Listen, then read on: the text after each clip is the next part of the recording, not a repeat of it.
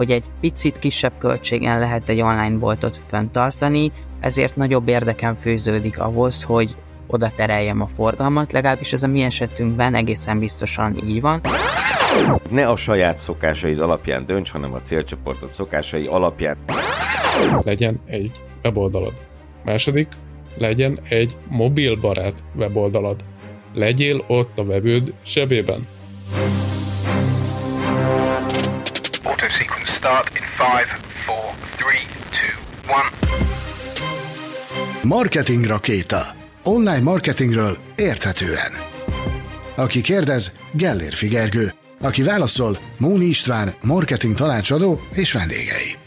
Nagy szeretettel köszöntjük a kedves hallgatókat a Marketing Rakéta második adásában. Én Gellérfi Gergő vagyok, a virtuális stúdió másik oldalán pedig itt van velem állandó beszélgető partnerem Móni István, a Stemo Marketing ügyvezetője. Szia Pisti! Szia Gergő, üdvözlöm a hallgatókat! És szeretettel köszöntöm ezen adásunk vendégét, Demkó István online marketing szakértőt. Szia! Sziasztok! Hát Isti, mindenek előtt arra kérlek, hogy néhány mondatban mutasd be magad, mit kell rólad tudni, és hogy csöppentél most ide közénk. Rendben. Ugye Demko István vagyok, jelenleg a Rollergate Kft-nek a marketing munkatársa. De napjainkban leginkább kiskereskedelmi és nagykereskedelmi partnereknek a marketing kommunikációját folytatom cégem belül. Ez teszik igazából a mindennapjaimat és akkor ugye itt most azért gyűltünk össze, hogy online marketingről beszélgessünk, és megpróbálunk minél több mindent, minél több szakmai titkot kihúzni belőled.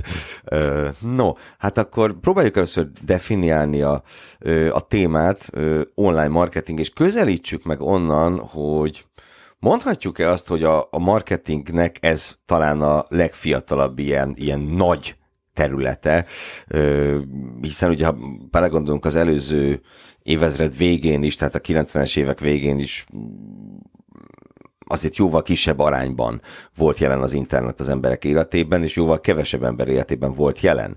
De Pisti már is tiltakozik.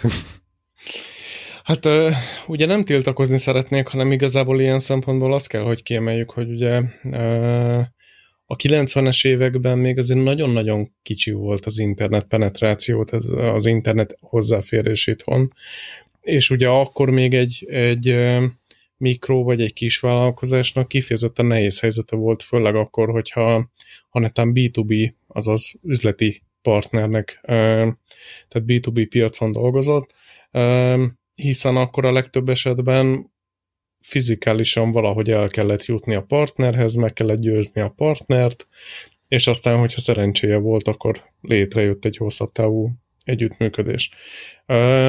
Valahol a 90-es évek második felére, inkább végére tenném azt, amikor úgy szélesebb körben elkezdett elterjedni az internet, ugye akkor még ilyen betárcsázós modemekről, meg innen-onnan, de, de legalább már volt valamennyi internet, és és hát igazából utána robbant be ez az egész online tér számunkra, és hát néztem néhány friss KSH adatot, a 16-74 korosztály, tehát ez gyakorlatilag szinte a teljes népesség, annak a 89%-a fér hozzá valamilyen úton, módon az internethez, és ennek a 16-74-89 százaléknak a 92 százaléka, 92,8 százaléka, az csak nem minden nap használja most már a, a, az internetet.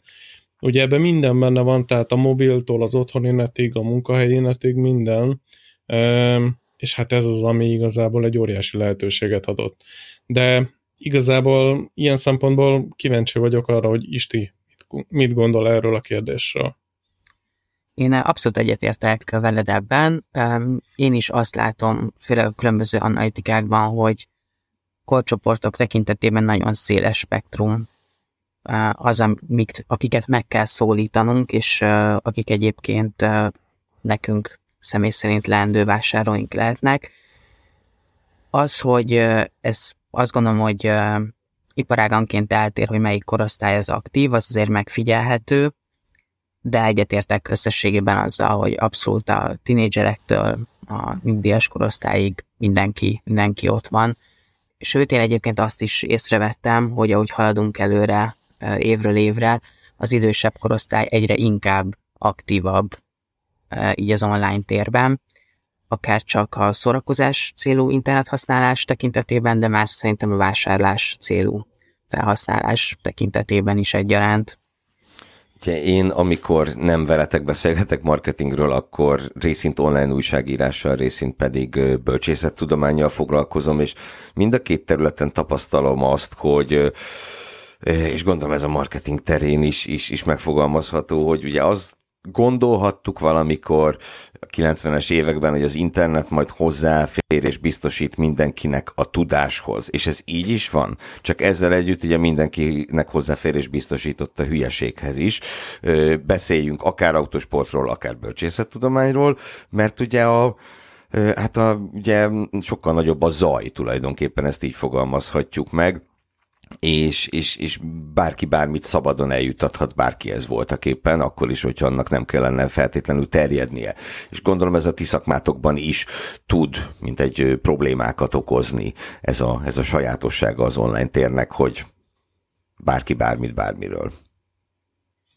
Hát így van, ugye alapvetően nem csak a bárki bármit, tehát nem csak a fogyasztói oldalról kell beszélni, hanem arról, hogy egyszerre több vállalkozó próbál meg eljutni ugyanahoz a fogyasztóhoz is. Tehát, hogy igazából a konkurencia harc is nagy lett.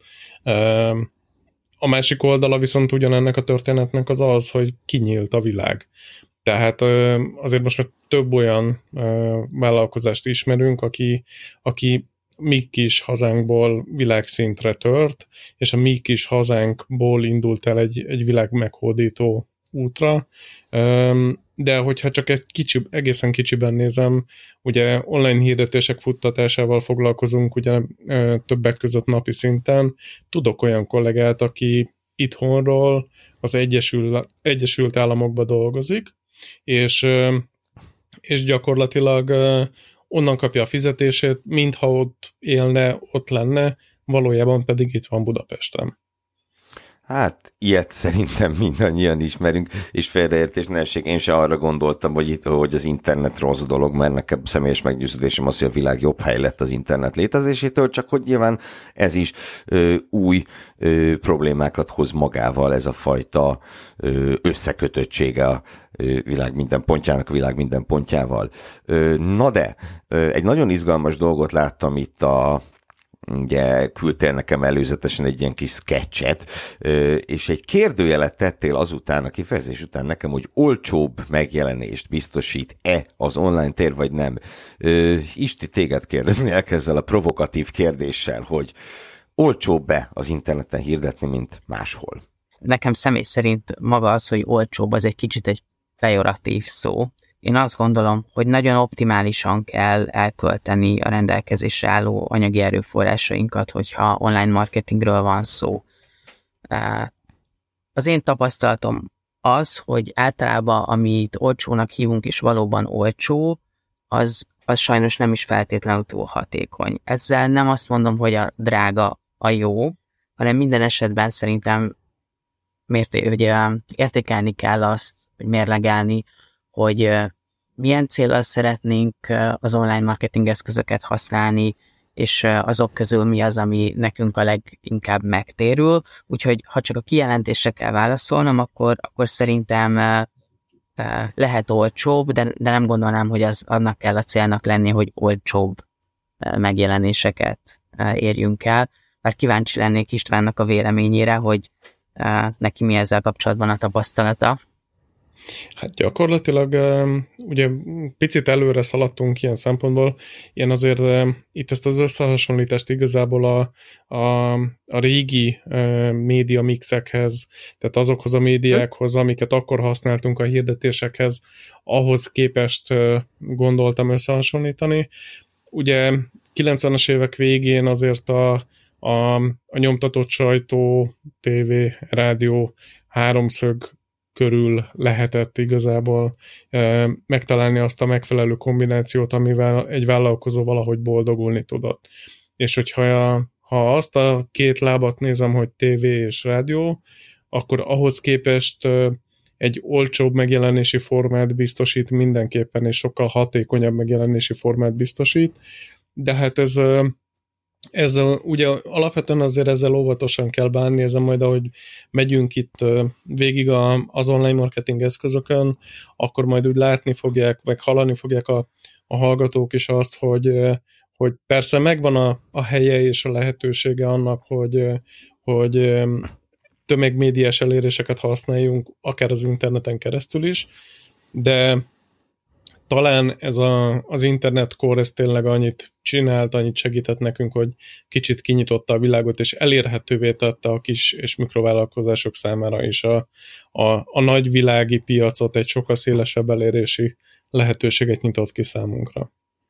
Ha értem. Így akkor viszont egy, ebben is egyetértek vele, tehát mondjuk egy rádió kampányhoz képest azt gondolom, hogy mindenképpen kevesebb ráfordítást igényelt egy online megjelenés, és azt gondolom, hogy elérés tekintetében is jobb eredményeket tud produkálni, tehát szerintem kevesebb ráfordításból nagyobb elérés lehet egy online eszközzel elérni, mint egy klasszikus offline eszközzel.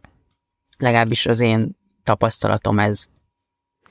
Mielőtt rátérnénk ezekre a részterületekre és eszközökre, amiket itt emlegettetek, megakadt a szemem még egy nagyon érdekes statisztikán. Ugye itt említetted már, Pisti, a B2B rövidítést, ugye azt ígértük a bevezető adásunkban, hogy az ilyen rövidítéseket feloldjuk. Szóval, hogy azt mondja, hogy a B2B 50-60 százalékot is elérheti, a bevételi arányt illeti, a B2C pedig 90 százalék felett is lehet, és akkor most büntetésből meg is kérlek, hogy azért a B2B-t és a B2C-t old föl, mert ugye a marketing rakéta kezdőknek szól. Mm, egy lépéssel visszább lennék, ahogy, ahogy én azt már rendszeresen szoktam, talán már az első adásból is ez kiderült. Ugye ezek a statisztikák a mobil, mobil használattal kapcsolatosak voltak, és saját ügyfélkörből származó adatok szerint, ugye a B2C az, amikor közvetlenül a fogyasztónak adunk el, van olyan ügyfelünk, ahol a mobiltelefonon keresztül keletkező bevétel bizony 90%-ot meghaladó mértékben van. A B2B ugye az pedig az, amikor üzleti partner felé nyújtunk szolgáltatást, vagy adunk el árut. Ott átlagosan ez az 55-60 százalékos mobiltelefonon keresztüli bevétel arány az, ami úgy azt mondom, hogy egy ilyen nagyon nagy arányban, nagyon nagy átlagban van az ügyfeleinknél, de mivel Isti az ügyfeleink közül való, ezért igazából, hogyha ha nem túl nagy üzleti titok, akkor, akkor közvetlenül szeretnék tőled is esetleg egy ilyen tájékoztató jellegű nagyságrendet hallani. Nem titok igazából. Én is azt látom, hogy a lakossági ügyfeleink, tehát a B2C ügyfeleinknél azért ez, ez bőven bőven több, mint a fele, tehát 65-70 százalék az, aki mobil telefonon keresztül keresi fel az oldalainkat. A vásárlások döntő többsége is itt realizálódik. Megmondom őszintén, hogy a B2B oldalon ezt így külön nem mérjük. Azt gondolom, hogy ugye mi építőanyag kereskedelemben tevékenykedünk, és itt azért azok a szakik, akiknek B2B ügyfeleink még inkább régi motorosak, tehát ők kevésbé használják a mobiltelefonjukat vásárlásra nálunk, bár azért az újabb generáció vállalkozóknál már nem ritka az, hogy, hogy akár különböző mobil applikációkat fejlesztenek maguknak, és azokat használják, és adott esetben szívesebben is választják mondjuk a rendelés felületére a mobiltelefont, vagy, vagy akár az asztali gépet, mint a régiek, akik még fölhívtak, vagy egy, egy e-mailt írtak, vagy bejöttek. De a lakossági vásárlóknál ez, ez egyértelműen látszik, hogy, hogy egyre növekszik évről évre egyébként a mobiltelefon használóknak a száma, ami egyébként egész sok új kihívást állít szerintem a marketing szakemberek elé, így elém is. No, hát akkor azt hiszem egy-két ilyen kihívás is szóba fog kerülni a következőkben. Ugorjunk bele akkor a fő témába. Maga az online marketing miben létét próbáljuk meg körüljárni, illetve a rész területeit bemutatni, és ugye az szerint a rendszer szerint haladunk, amelyet az első adásunkban ismertettünk, ugye visszatérünk a P betűk bűvöletébe, a 4P és a 7P, hogyha ez nem ismert valaki számára, akkor szeretettel ajánljuk a Marketing Rakéta első adását, amelyben részletesen beszélgettünk arról, hogy mik is ezek a P betűk, de még van egy abszolút ide nem illő kérdésem természetesen. Ugye az online marketing különböző részterületeiről fogunk majd beszélni, úgy mint e-mail, les, közösségi médiás, tartalommarketing, stb. De ugye a úgymond nem online, ha úgy tetszik offline marketingben is megvannak az ugyanilyen kis mikroszkópikus területek, melyek közül én nagyon nagy izgalomba jöttem, amikor Pistitől hallottam az illatmarketing megnevezést. Úgyhogy mielőtt a mély szakmai dolgokba belemásznánk, sztorizzunk már egyet, mi az, hogy illatmarketing? Ugye nagyon-nagyon sokféle marketingről hallhattál, olvashattál, akár amikor az első adásra készültél, akár most, és, és igazából ugye ott jön vissza a 4P és a 7P, hogy, hogy mennyire átfogó ezek a, e, mennyire átfogóak ezek a marketing megoldások, és az illat marketing az egy egészen speciális marketing, ez kifejezetten egy nagyon szűk területre koncentrálódik, két ilyen példát tudok mondani. Az egyik példa az szerintem mindenkinek akkor fog, mindenki akkor fog a fejéhez csapni, amikor, amikor így e, meghallja ezt, hogy mi is az, amikor a pékségből száll ki az illat, és azt így mesterségesen kitereljük a busz megálló felé. Na, az egy illatmarketing megoldás.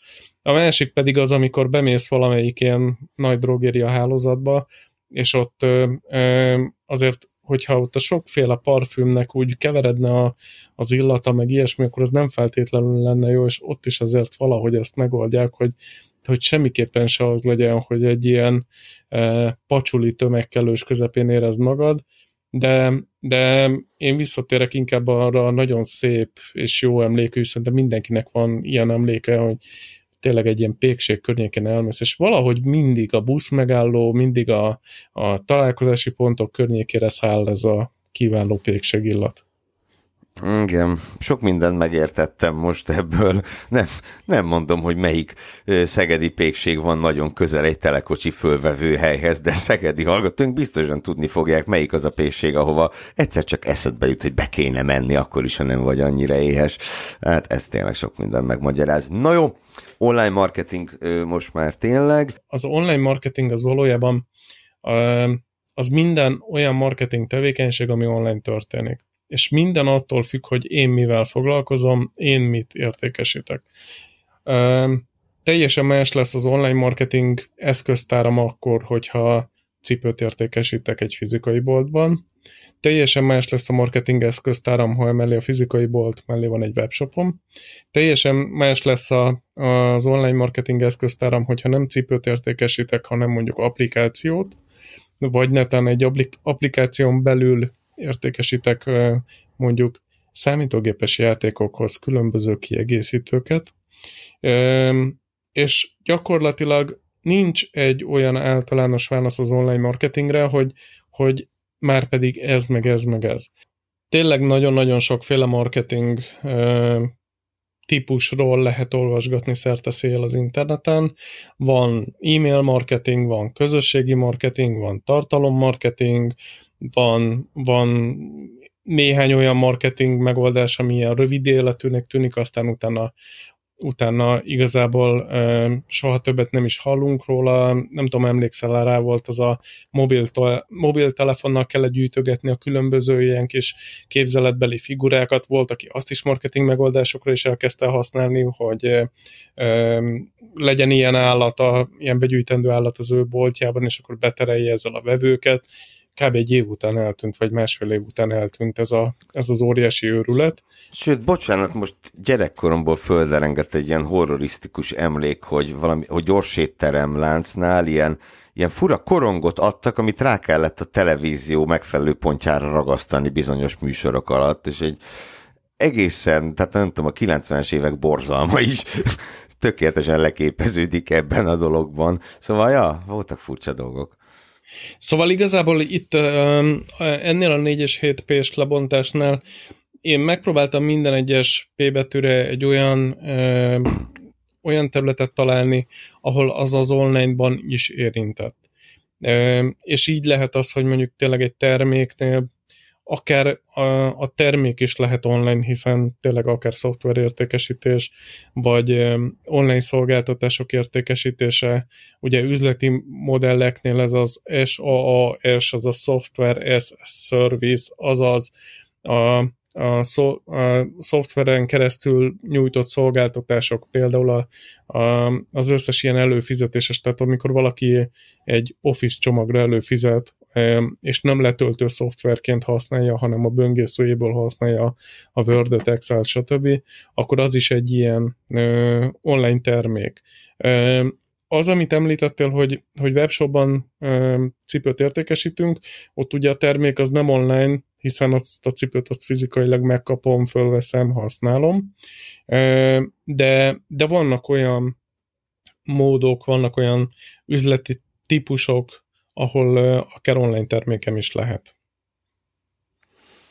Hát jó, köszönöm. Azt hiszem most már világosabb számomra mindenképpen, hogy akkor mire is célzunk, hogyha az online marketinget próbáljuk behatárolni, ö, és hogyha egyetértetek, akkor menjünk tovább a második P betűre, mint hogy a, az fogja a legtöbb embert érdekelni. Ugye itt esik szó a pénzről, ami szintén P betű, de szóval a price, az, az, az, a pricing, az az árazás, ugye a következő terület, amelynek ugye több, ö, több olyan módja van a termékünk árazásának, nincs erre jobb szó, ami kimondottan az online térhez kötődik. Például ugye, hogyha csak online elérhető kedvezményeket adunk. Na de, miért jó ez nekünk? Mert a vásárlónak értem, hogy miért jó, hiszen kedvezményt kap. A vásárló szereti a kedvezményt. Ez ugye alapvetés. De miért jó nekünk csak online elérhető kedvezményt adni? Ezt alapvetően ugye azért érdemes használni, mert ilyenkor könnyen vissza tudom szoktatni a vevőt saját magamhoz, és utána könnyen egy második, harmadik, negyedik vásárlásba bele tudom őt ö, ö, csalogatni. Ö, ugye lehetnek ezek teljesen sima, egyszerű kuponos megoldások is, lehetnek az úgynevezett freemium modellek, amikor először ingyenesen kapok valamilyen szolgáltatást, és aztán utána egy emeltebb szintű szolgáltatáshoz már, már elő kell fizetnem valamire, illetve adott esetben feliratkoztathatom őt a, a, a hírlevelemre, stb., hogy vagy a, a közösségi oldalaimon követésre rávéve tudok neki extra kedvezményt adni, így viszont olcsóbban érem előtt. Isti, ti ezek közül azért használtok egy-kettőt, ha jól emlékszem. Így van.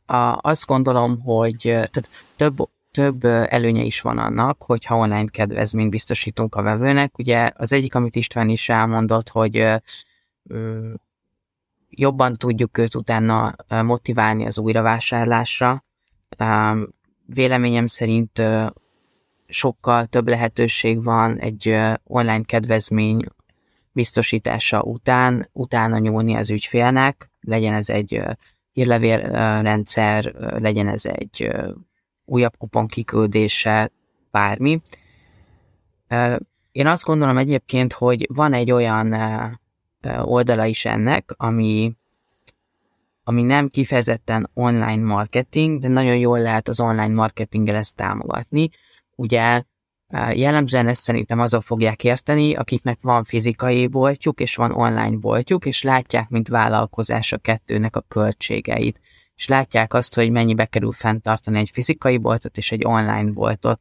És egy idő után én azt gondolom, hogy az fog kiviláglani ebből, hogy egy picit kisebb költségen lehet egy online boltot fenntartani, ezért nagyobb érdekem főződik ahhoz, hogy oda tereljem a forgalmat, legalábbis ez a mi esetünkben egészen biztosan így van. Nekünk is van offline boltunk és online webáruházunk is, de még nyilván egy, az online webáruházban több folyamatot tudok automatizálni, azt mondjuk az offline boltban egy emberrel, egy kollégával kell megoldani, mi nyilván nagyobb költséggel jár. Ezért például az, hogyha kedvezményt adok a webáruházommal, azzal nem csak egy elégedett vásárlót nyerek, azzal, hogy kedvező báron tudott vásárolni, utána tudott plusz információt kapni a termékről vagy a vásárlásával kapcsolatban, hanem összességében a saját költségeimet is tudom azt gondolom optimalizálni, a termékre vetített költségeimet. És mindenki jól jár. Tudnátok-e nekem, és a hallgatóknak persze, egy példát, egy ilyen életközeli példát mondani a freemium modellre, hogy pontosan mire kell itt gondolni? Hát ugye a freemium modell az tényleg az, amikor először ingyen kapsz valamit, aztán utána egy um, ahhoz, hogy bővítsd ezt az adott szolgáltatást, ahhoz már elő kell fizetned. Egyébként épp ennek a podcastnek a, az egyik ilyen szoftvere, amivel mi szétküldjük a különböző podcast alkalmazásokba, ez is egy ilyen freemium modell, mert az első csomag az egy teljesen ingyenes csomag, ezért cserébe egy korlátozott adástartalommal szétküldi ezt a, az adást, ez a rendszer a különböző podcast csatornákra, viszont amikor elérjük azt a szintet, hogy azt az időkeretet kihasználtuk, akkor utána már elő kell fizetnünk erre az alkalmazásra. Ez így van ez így van, és ugye az majd a marketing rakéta sikerességén múlik, hogy előfizetünk-e. Na de üzleti titkokban nem házzunk bele.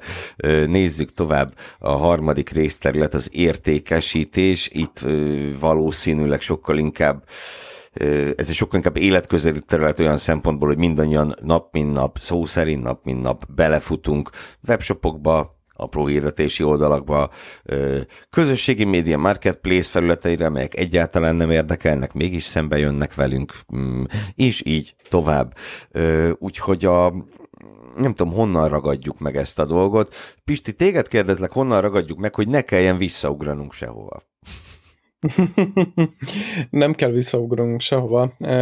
Ugye az online értékesítés ilyen szempontból tényleg sokféle lehet megvannak az mindegyik területnek az előnyei, ugye a saját webshopra, a saját magamnak kell forgalmat terelni valamilyen úton, módon, vagy kereső optimalizálással, vagy fizetett hirdetéssel, vagy közösségi médián keresztül, de, de az a lényeg, hogy nekem kell gondoskodni róla, hogy oda jöjjenek a, lá- a látogatók és a, a potenciális ö, vásárlók.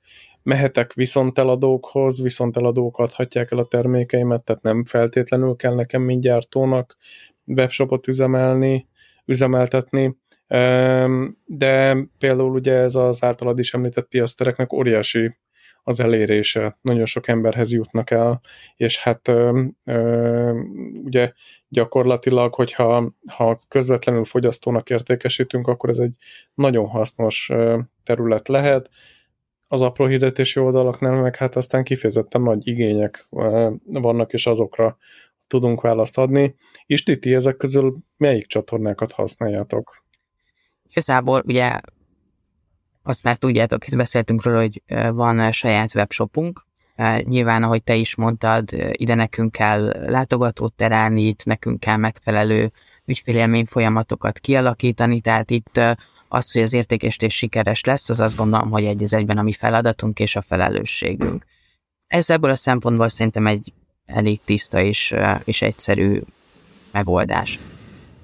A piacterek, nekem vegyes tapasztalataim vannak vele, ugye több, több is van Magyarországon, több piactér is elérhető.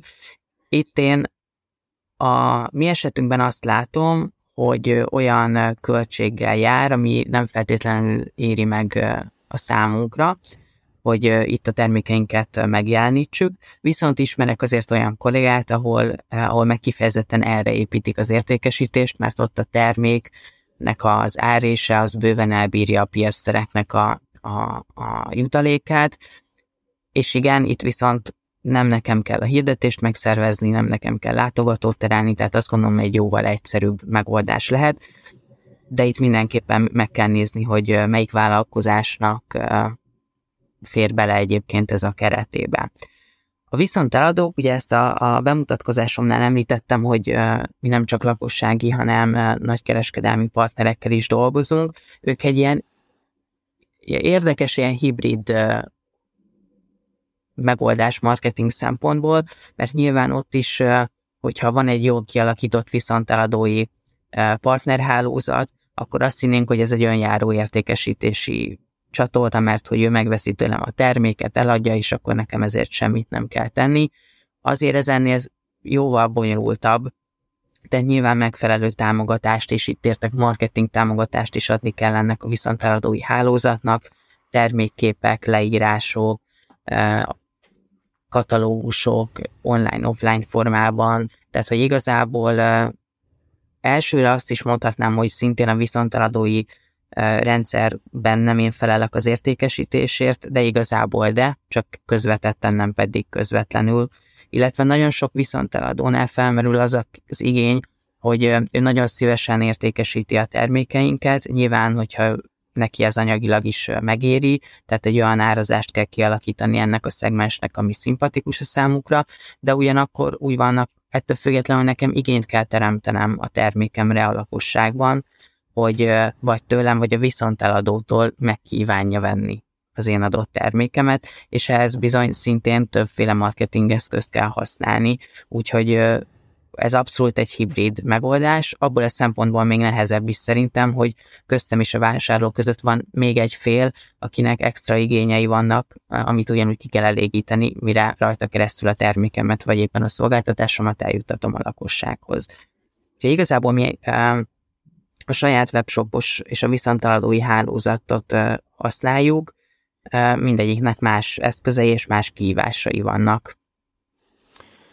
Ugye egy webshopot fölépíteni, már hogyha saját webshopra gondolunk, és nem valami szolgáltatónál, az, az sem két fillér, de ugye van ennek egy még ö, combosabb változata, az applikáció. Milyen, milyen méretű ö, cégnél érdemes ezt megfontolni, mert gondolom, a, nem gondolom, hát tudom, hogy a sarki cipőboltnak nem érdemes saját applikációt csinálni. Mi az a nagyságrend, ahol már ilyesmiben érdemes gondolkodni, mert ugye ez egy nagyon komoly anyagi befektetés.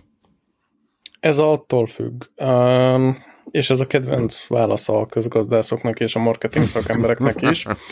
Um, mert hogy teljesen más méret, tehát igazából nem is feltétlenül a méret az, ami meghatározza, hogy kell-e applikáció, vagy nem. Mert hogy ha én, én egy speciális területtel foglalkozom, ahol nem tudom, én tényleg, mint az Isti, egy garázs kapuhoz árulok különböző mozgató berendezéseket, meg távvezérlő berendezéseket, akkor igazából nem feltétlenül fogom elérni azt a szintet, amikor érdemes lesz nekem egy applikációfejlesztésbe belekezdeni, hiszen a, az értékesítési mennyiség az, az nem fogja elérni azt a kritikus szintet.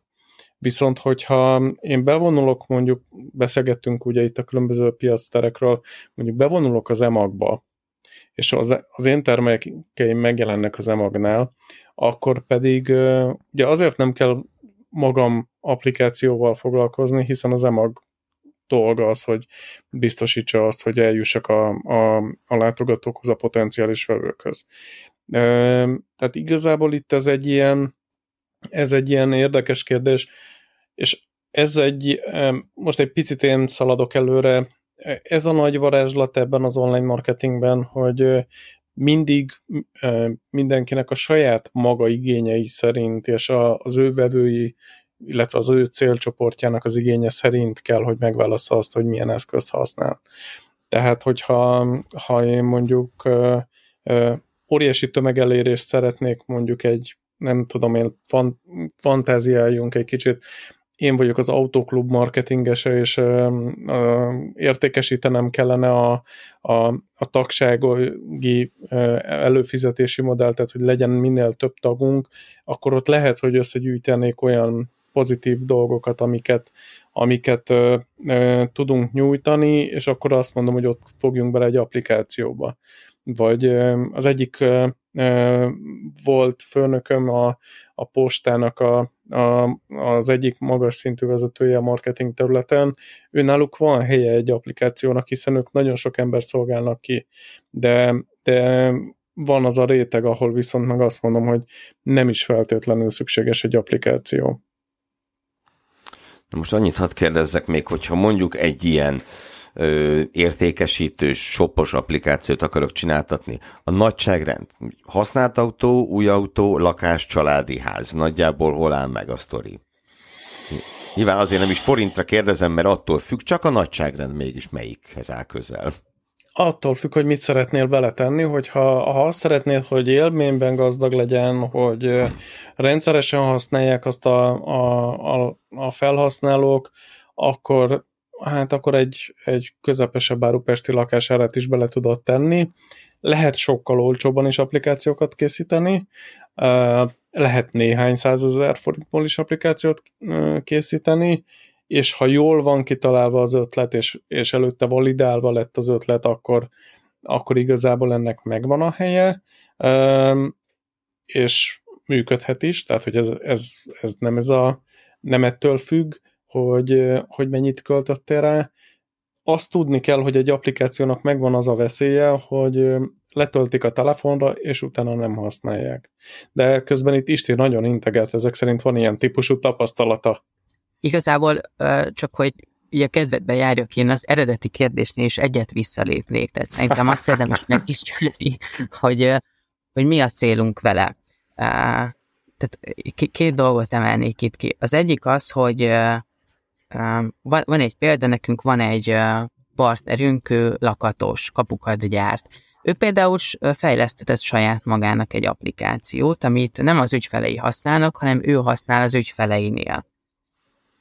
Lényegében adatokat rögzít rá, és a folyamat végén egy kész gyártási ajánlat van az applikációban, amit ki tud küldeni e-mailben.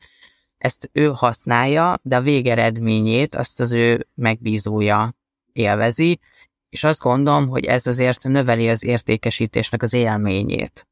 Tehát, hogy innen is meg lehet szerintem közelíteni. Ez a jellegű applikáció azért kisebb költségvetésből is kijön, mint mondjuk egy kifejezetten direkt értékesítési célú applikációval vásárlást tudsz lebonyolítani.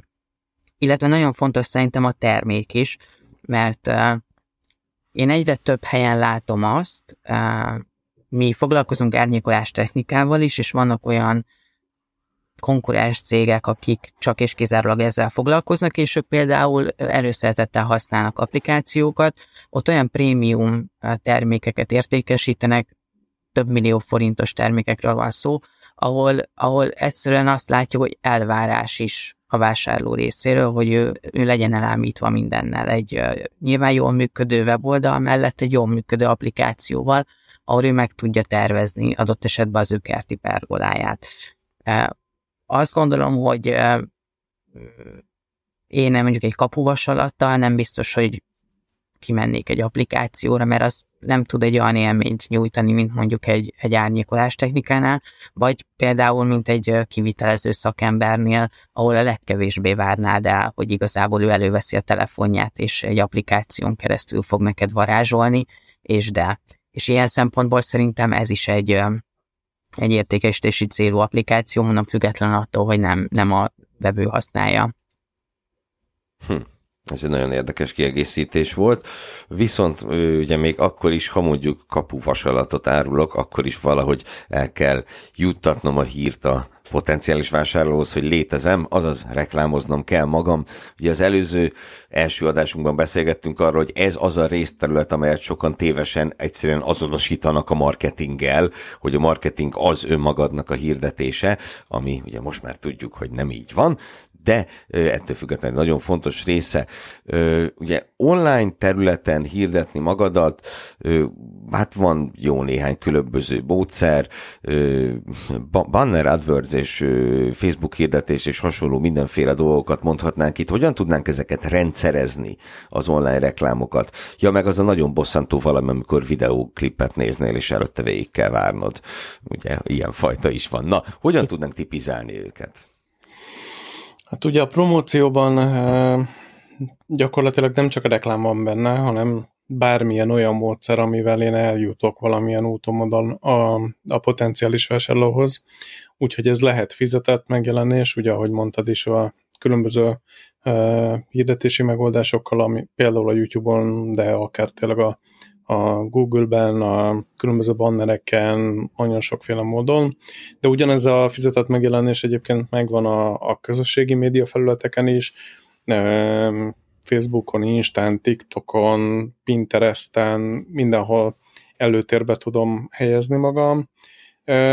De például lesz egy olyan adásunk nem is olyan sokára, amikor fogunk arról is beszélni, hogy hogy hogyan tudom rávenni az embereket, hogy rólam beszéljenek, vagy az én termékemről beszéljenek, és ez az úgynevezett organikus elérés, tehát amikor organikusan beszélnek rólam, és adnak nekem publicitást, mert hogy alapvetően az is egy, egy nagyon érdekes része ennek az online világnak, hogy, hogy ma már akár fizetetten, akár ingyenesen is, mások is beszélnek rólam, és lehet, hogy az én vásárlóm az előtte-utána néz annak, hogy milyen az én termékem, vagy milyen az én szolgáltatásom, és ennek megfelelően fog dönteni. Ugye induljunk ki egészen evidens példákból, étterem, szálloda, ilyesmi. Ott gyakorlatilag szinte száz százalék, hogy utána fognak nézni, megnézik, hogy hány csillagos az értékelésem, és nem csak azt fogják megnézni, hogy hány csillag az átlagom, hanem azt is meg fogják nézni, hogy hány értékelésem van, mert hogyha ha 10 darab értékelésem van összesen, és mind öt csillagos, azzal lehet, hogy kevésbé leszek hatékony, mint azzal, hogyha van ezer értékelésem, és lehet, hogy csak 4,6 az átlagom, de sokkal uh, életszerűbbnek tűnök a, a potenciális vevő fejében. Nekem pont tegnap volt egy ilyen tapasztalatom, mert most mm, rendeltem egy új telefont, időszerű volt már, és az meg volt, hogy miért akarok. Nyilván azt is tesztek meg minden alapján, de ö, ugye ott alapvetően nem a, nem a vásárlói, hanem a szakértői tesztekre hagyatkoztam. Na de utána ugye szembesültem azzal, hogy 25 különböző webshopból meg tudom rendelni ugyanazt a telefont, és az ár különbség mondjuk 1-2 ezer forint volt ebben a nagyságrendben elhanyagolható, és igen, ekkor kezdtem el olvasgatni a véleményeket a webshopról magáról, hogy kiküldik-e rendesen, törötten érkezik-e majd, ha garanciát akarok érvényesíteni, akkor mi történik, és így tovább. Magyar dolival kapod-e meg ugye? Tehát, hogy ezt ne felejtsük el, mert műszaki eszközöknél, főleg egyébként ugye a, akár a, a telekom eszközöknél, telefon, akár az úgynevezett fehér, eszköz, fehér árunál, tehát a hűtő, mosógép, stb. Ott nagyon-nagyon sok ö, olyan webshop van, ami mondjuk cseh, szlovák, lengyel, ö, netán román, cég az, aki értékesít Magyarországra is, és akkor onnantól fogva jönnek ezek a kérdések, hogy, hogy a Gari Magyarországon is érvényes? Nehéz az ügyintézés? Hova kell elküldenem a terméket, hogyha neten garanciális problémám van? Tehát nehéz, nehéz ügy ez ilyen szempontból. Ja, az a kérdés merült még fel bennem, cégnevet nevet nem mondok, de valószínűleg sokan rá fognak jönni, hogy, hogy mire gondolok. Organikus publicitás, ugye érjük el, hogy mások beszéljenek rólunk. Tudom, hogy lesz majd erről egy egész adás, most csak kicsit dobjuk fel, mert ugye pont a webshophoz kapcsolódik, hogy tegyük fel, hogy van egy cégem, és úgy akarom elérni, hogy beszéljenek róla, hogy egy rendkívül bosszantó idióta hangon éneklő kis figurát teszek a reklámba, hogy ennek ugyebár jól sejtem, hogy ez lehetett a célja, hogy beszéljenek minél többen erről a webshopról, még akkor is, hogyha tényleg elképesztően bosszantó az, amit produkálok. Jó, bólogattok, köszönöm, menjünk tovább. Ne, nem, nekem eszembe jutott egyébként egy uh, hasonlóan egy e- elektronikai áruházlánc, uh, nagyon régóta van egy szlogenjük. És én emlékszem, hogy amikor ezt a szlogent bevezették, akkor uh, nagyon sokan beperelték őket, mert uh, kicsit pimasz, már már sértő volt uh, volt a szlogen, ez azóta is megmaradt, és ott például kifejezetten az volt a, a cél, én akkor egyébként ennél a cégnél dolgoztam, hogy, hogy legyen sértő, és, és legyen pimasz, és idegesítse fel az embereket, és bevált, tehát, hogy el tudom képzelni azt, hogy a, az idegesítő figura is egyszerű volt felidegesíteni az amúgy is alacsony ingerküszöbű embereket ilyen szempontból, és ez egy jó eszköz volt, és hát látod, most is beszélünk róla, tehát hogy igazából abszolút Bejött. működik szerintem ez a mechanizmus. Egyébként ugyan mi nem mondjuk ki az adásban a, az adott cég nevét, hiszen nem szeretnénk nekik reklámot uh, csinálni, de én most visszaszámolok itt 3, 2, 1, és a végén mindenki mondja be a cég nevét hangosan. Jó, tehát kedves hallgatók, 3, 2, 1, igen, arról, arról a cégről beszélünk. Igen, és ugye, hogy mind ugyanarra gondoltatok.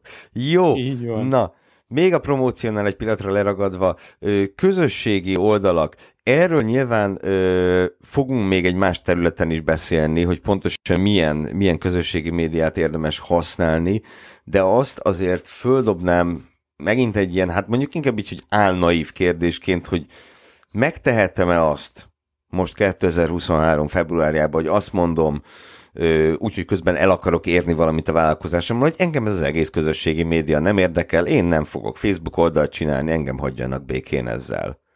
Vagy ezzel gyakorlatilag megpecsételem a sorsomat. Attól És ti mit függ. gondolsz? Befejezem István mondatát, hogy függ. Attól függ, ilyen. ugye ez, ez megint szerintem oda vezethető vissza, hogy hol vannak a vásárlóim. Tehát, hogyha jellemzően olyan célcsoportom van, aki már aktív a közösségi médiában, akkor szerintem nem tehetem meg. Vagy megtehetem, csak nem biztos, hogy azzal a végeredménnyel fog zárulni az évem, ahogy szeretném. Ugyanakkor lehet egy olyan termékkör is, mondjuk ismerek ilyen prémium automárkát, aki nem túl aktív a közösségi médiában, mert nem, nem, nem a széles célközönség a cél. És igazából a saját brandjüket minősíteni kicsit alacsonyabb szintre az, hogyha ők nem tudom, aktívan a közösségi médiában részt vennének. Tehát szerintem nagyban függ attól, hogy kinek szeretnék eladni, vagy kinek szeretnék kommunikálni. Hogyha ez a célközönség a közösségi médiában aktív, akkor én azt gondolom, hogy nem tehetjük meg, hogy nem vagyunk ott.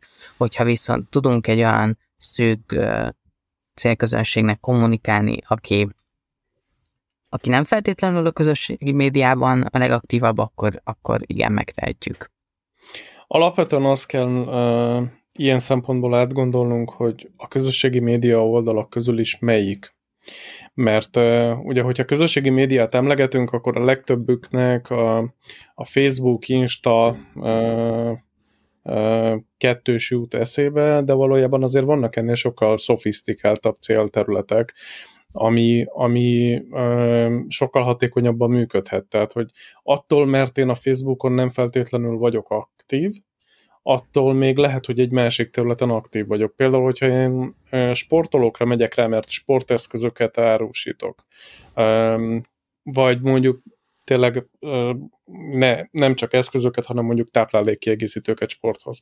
Akkor lehet, hogy nekem egy sportvonatkozású közösségi oldal sokkal hamarabb bejön, és mondjuk lehet, hogy hamarabb mondom azt, hogy menjünk a Stráván, és a Stráván próbáljunk meg mondjuk valamilyen tevékenységet elérni, vagy hogyha ha, ha fiatal felnőtteket, illetve mondjuk tinédzsereket szeretnék elérni, akkor meg lehet, hogy azt mondom, hogy menjünk a Discordra, hogyha ha a 12. kerületi tehetősebb lakosokat szeretném elérni, akik netán mondjuk ilyen 50-55 pluszban vannak, akkor azt mondom, hogy őket próbáljuk meg esetleg az Instán elérni.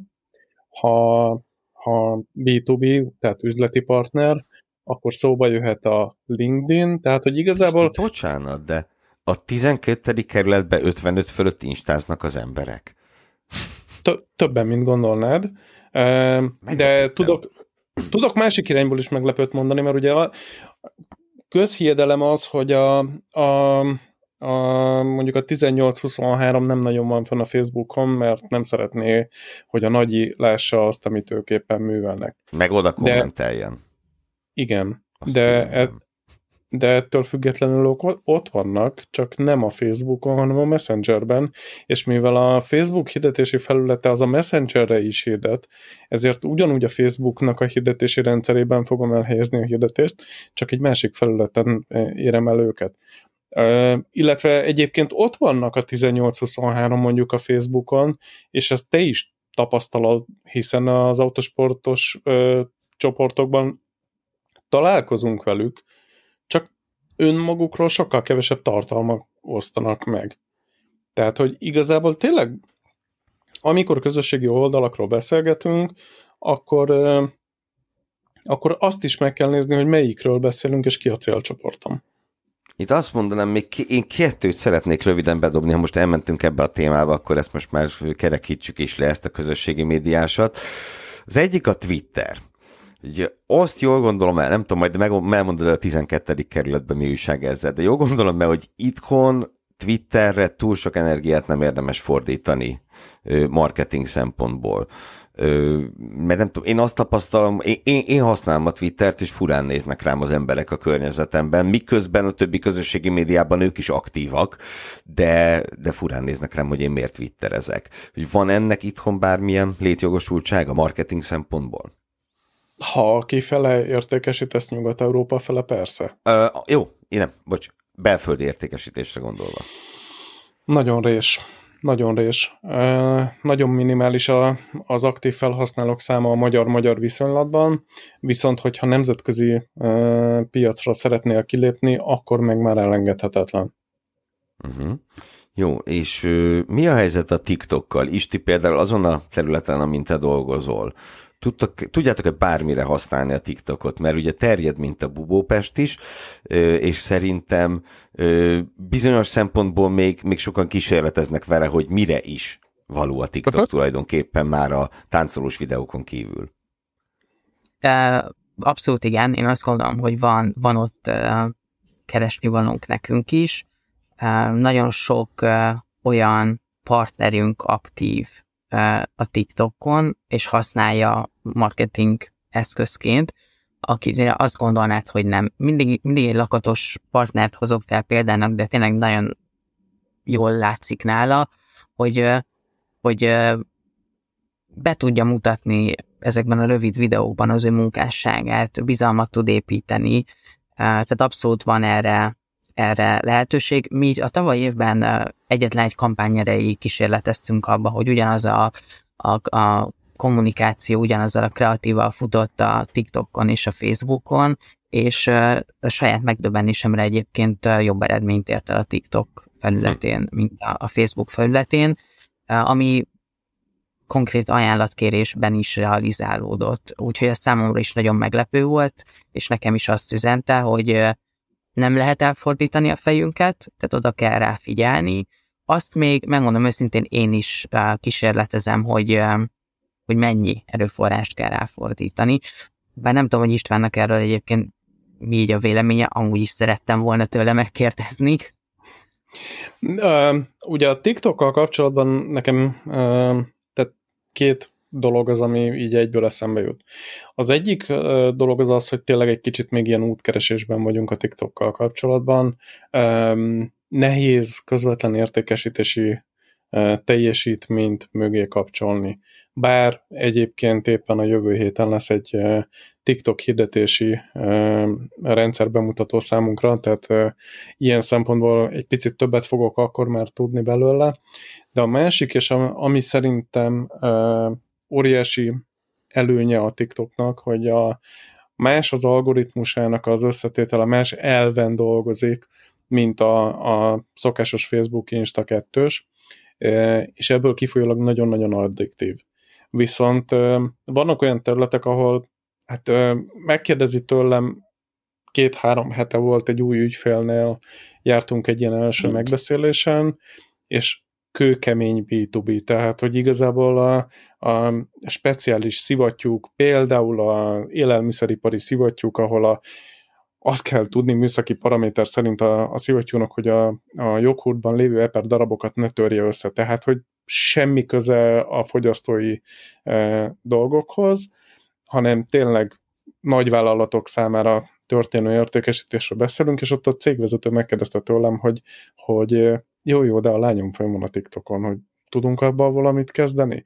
Tehát, hogy a gondolat már megvan, nagyon sok mindenki fejébe, csak nem feltétlenül jó dologra szeretné ezt használni.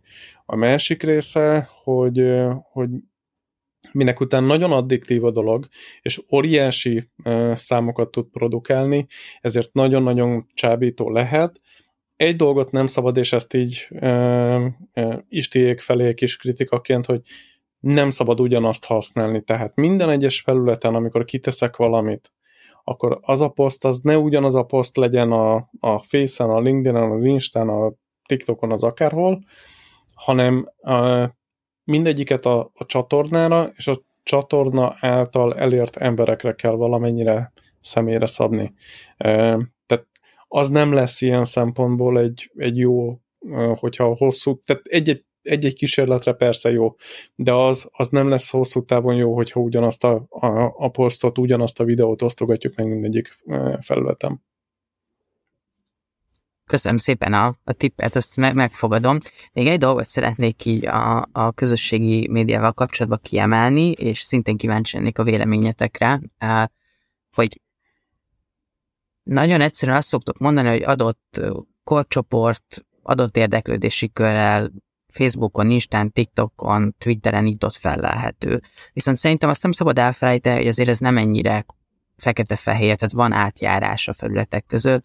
Ti is több, több, több eszközt használtok, több felületen vagytok aktívak, többé vagy kevésbé, és Ugye említettem, hogy mi nem csak lakossági, hanem viszonteladói partnerekkel is dolgozunk együtt, és ez is nagyon érdekes, hogy a mi iparágunkban abszolút jellemző az, hogy mit mondtunk, B2B-re használjuk a LinkedIn-t, és kommunikáljunk ott. De jellemzően ugye mi építőipari szakvállalkozókkal dolgozunk együtt, ők most mindenféle rossz indulat nélkül mondom, nincsenek fent a LinkedIn-en, tehát hogy ők nem, nem, a, nem azt a felületet használják, ők hazamennek este 6-kor, 7-kor, és ebéd közben, nem tudom, pörgetik a Facebookot. Tehát őket például ott lehet elérni. Tehát szerintem ezt is nagyon fontos figyelembe venni, hogy nem lehet csak azért, mert egy platformon egy adott korcsoport a dominánsabb, az még nem jelenti azt, hogy a másik platformon egyébként velük nem kellene kommunikálni. Szerintem legalábbis erre érdemes figyelni. És ez az, ami előre mondom Móni Pistinek, hogy nem előre ugrani akarok, de nagyon idevág egy, egy ilyen későbbi kulcs gondolat, mi szerint ne a saját szokásaid alapján dönts, hanem a célcsoportot szokásai alapján, és szerintem ez tökéletesen lefedi ezt. Ugye például ott a LinkedIn, a Pisti pont nem tudom, egy-két hete kért számon engem azon, hogy miért nem vagyok én fönt a LinkedIn-en, és és akkor mondtam, hogy mert, mert én nem gondolom, hogy bármi szükségem lenne rá, sem F1-es újságíróként, mert a legjobb helyen írok az országban, sem a, legalábbis szerintem, sem latin tanárként, mert hogy nem óhajtom, hogy engem bárki levadászol, mint latin tanárt, jó helyen vagyok, ahol vagyok. De ugye Pisti meg ezt egy másik szemszögből közelítette meg, hogy attól még ott az ember helye. És nyilván ez már ugye egyfajta saját nézőpont megjelenése az ő részéről is, meg az én részemről is. Objektív igazságot meg nem tudom, ki lehet mondani, de az biztos, hogy nem kettőnk valamelyike fogja azt kimondani. Vagy ugye másik ugyanígy a felületek kapcsán, hogy én például Twittert használok napi szinten. TikTok, tudom mi az, de nem érdekel. Ez nem, lehet, hogy boomer vagyok ettől, de tényleg egyáltalán nem érdekel. Viszont ettől függetlenül a weboldalnál, ahova írok, azt vetettem föl egy-két hete, hogy a TikTok felé kéne nyitnunk. És eszembe se jutna azt mondani, hogy nyissunk a Twitter felé, mert mi a búbánatnak? Semmi. Tehát sokkal nagyobb lenne az effort, mint amit nyerünk rajta a TikTok felé, meg lehet, hogy kéne, mm. és akkor itt megint ez jön föl, hogy, hogy, hogy ne a személyes preferenciáink alapján döntsünk. Ahogy te is mondod, hogy már pedig a B2B-t a LinkedIn-en kéne intézni. Oké, okay, csak az ügyfelem nem ott intézi, akkor mondhatom neki, hogy ott kéne. Ebben, ebben abszolút nincs köztünk vita, csak én azért mondtam ezt a, LinkedIn példát, mert például vannak kifejezetten olyan üzleti csoportok, akik nagyon-nagyon jó arányban érhetők el a, a LinkedIn-en. Tehát, hogyha mondjuk ilyen szeretnék beszállítani, nem tudom én, valamelyik nagy élelmiszeripari gyártónak mondjuk szivattyút, akkor ott meg fogom találni az adott cégnek a, a, a beszerzési menedzserét. És ott konkrétan pozíció szerint és cégméret szerint és iparák szerint meg tudom őt célozni egy hirdetéssel. Tehát persze ott sem mindenki folyamatosan a LinkedIn-en lóg, mint ahogy neked sem kellene folyamatosan a LinkedIn-en lógni, nem azért lett megkérdezve, hogy, hogy miért nem vagy ott fönt, de, de alapvetően azért a, ezeknek a csoportoknak most kicsit furán fog hangzani, de megvan a maga természetes élőhelye. Ettől még egyébként ő ugyanúgy hazamegy, ebéd, vacsora, nem tudom én bármi közben pörgeti az egyik vagy a másik felületet, tehát ebbe az Istenek teljesen igaza van, hogy, hogy TikTokon, Fészen, Instán meg fogom találni azt a, azt a viszonteladót, aki, aki ő neki hasznos lehet, de, de alapvetően azt kell megnézni, hogy, hogy hol van a célcsoportom, és oda kell mennem. Szerintem ugyanezt a, és akkor ezzel zárnánk le ezt a közösségi médiásat, és menjünk tovább. De ugye ez volt azt hiszem a legnagyobb hibája, nyilván sokan ismeritek a nevet hallgatók közül is, Bernie Ecclestone-nak, aki a Formula egy teljhatalmú ura volt évtizedeken át, és rengeteg dolgot jól csinált, viszont egy dolgot borzalmasan rosszul csinált, hogy még a 2010-es évek közepén is azt mondta, hogy a Forma 1 nem kell nyitni a közösségi média felé, mert őt az nem érdekli. Hát ezt a szabályt, mi ne a saját szokásaid alapján dönts, ezt ő se vette figyelembe, és nyilván meg is lett az eredmény, a fiatal közönség, fiatal nézőközönség körében olyan nézettség zuhanás jött, hogy ehaj, aztán ugye azóta az amerikai tulajdonosok ezt korrigálták, mert lám-lám rájöttek, hogy a közösségi média az jó. No de, menjünk tovább. Ugye jön a plusz 3P, úgy szólván, hiszen a termékek körét lezártuk, és akkor áttérünk a szolgáltatásokra, ahol a felsoroltak mellett további szempontokkal is kell foglalkoznunk. Kezdjük a személyekkel. A hagyományos offline marketing területén ugye beszélgettünk erről legutóbb, hogy milyen rossz tapasztalataink lehetnek a, például a munkafelvevő személlyel az autószervizben, vagy a recepcióssal a hotelben, és így tovább. De ugye az online térben ugyanúgy találkozunk az online szolgáltatásoknál személyekkel, csak talán azért figyelünk rájuk kevésbé, mert nem tudunk hozzájuk arcot párosítani a legtöbb esetben. Pedig ugye ők ugyanúgy ott vannak, és ugyanúgy el tudják rontani az ember napját. És ahogy azt Igen. mondtad a múltkori adásban, remélhetőleg ez élő személy, és nem a telefon szolgáltatónak a, az automatája. Um, ami ugye azért most már terjedőben van, de, de például ugye itt a személyeknél azért, hogyha az online irányból megyünk, akkor nem csak ügyfélszolgálatra kell gondolnunk, meg nem csak szolgáltatások közvetlen nyújtásában résztvevő személyekre, hanem egy picit a termékértékesítésbe is belelóg már ez, hogy például a, a, a közösségi oldalam moderátorai azok ilyen szempontból ugyanúgy az ebbe a kategóriába tartoznak, tehát ott ez a, a 4P plusz kategória, mert ö, nem mindegy, hogy hogy válaszolom meg a kommenteket, nem mindegy, hogy milyen kommenteket ö, törlök, nem mindegy, hogy ö, kik azok, akiket esetleg le is tiltok az adott közösségi oldalamról, tehát nagyon-nagyon gyorsan el tud szabadulni ez egy rossz irányba, és nagyon-nagyon sok munka lesz ezt visszafordítani a jó irányba. Isti, volt nálatok valaha gond ilyen komment típusú dolgokkal? Kettő példát hoznék nektek fel. Az egyik az kifejezetten komment, a, a másik az egy Google értékelés volt, amit és elmondanám röviden, hogy mi volt az eset, és hogy hogyan oldottuk meg. Én nagyon hiszek abba, hogy, hogy ezekkel foglalkozni kell aktívan, és úgy kell rájuk tekinteni a negatív kommentre és a negatív ért, értékelésre, mint egy lehetőség arra, hogy egyébként a rugalmasságunkat és az együttműködési készségünket bemutassuk a nagyvilág felé. Az egyik ilyen, hogy egy raktáros kollégát kerestünk, úgyhogy hogy Facebookon is promotáltuk ezt a megnyílt álláshirdetést, és hát azért ilyenkor van, aki, hát nevezük nevén beletrolkodik ebbe a hát hirdetésbe, igen. és mondjuk negatívan, kicsit cinikusan, kicsit kritikusan fogalmazza meg a véleményét, amivel alapvetően nincsen probléma. És ott például két út volt, töröljük a kommentet, letiltjuk, és akkor egyébként mindenki azt látja, hogy volt egy komment, de nem látható, tehát így kezeltük az esetet, vagy én abban láttam a jó utat, hogy erre reagáltam úgy, hogy egyébként most nem szó szerint már nem tudom visszaidézni, de hogy abszolút értékes minden visszajelzés, úgyhogy ha egyébként nyitott arra, hogy ezt kifejtse, akkor várjuk szeretettel az állásinterjún, és, és nézzük meg, hogy hogy tudjuk az ő elvárásaihoz közelíteni azt, amit mi tudunk ajánlani. Um, és utána elindult egy párbeszéd ezzel a, ezzel a kommentelővel, és egy ilyen egész ő, ő szerintem itt észhez tért, és látta, hogy jó, akkor ide feleslegesen kiabál be tovább, mert nem fog erre füleket találni, és, és egész jó kérdéseket tett fel, és egész jó válaszokat tudtunk neki ráadni. Ilyen jellegű problémákkal én elsősorban a mm, a podcast adásainknál ö, szoktam találkozni, illetve ugye a Forma 1-es podcastünknek van egy Facebook csoportja is, meg egy YouTube csatornája, és ott azért szoktak menni a dolgok, és ott azt az alapelvet követjük, hogy ilyen törlés, tiltás csak akkor van, ha valaki rasszista, homofób, stb. Tehát ebbe az irányba megy el, mert ott, ott zéró tolerancia van, vagy hogyha a kommentelők egymást kezdik írtani. Mert az alapelv az, hogy minket lehet lehet bántani, majd megvédjük magunkat, de egymást ne.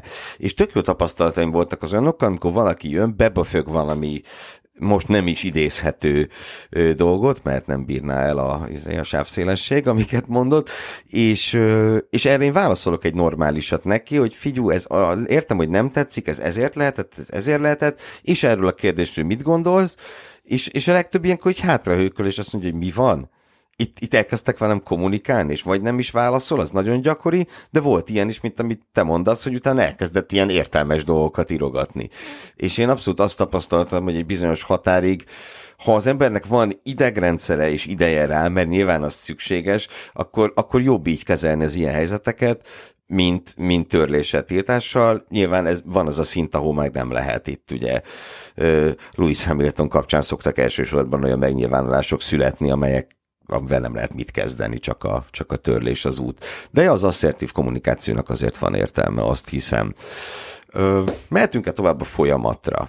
Mint Alapvetően arra? egyetlen egy dologgal kiegészíteném még Visszalépsz? ezt, hogy nem csak kiegészítek, hogy ez nem feltétlenül csak a nyilvános kommunikációra vonatkozik.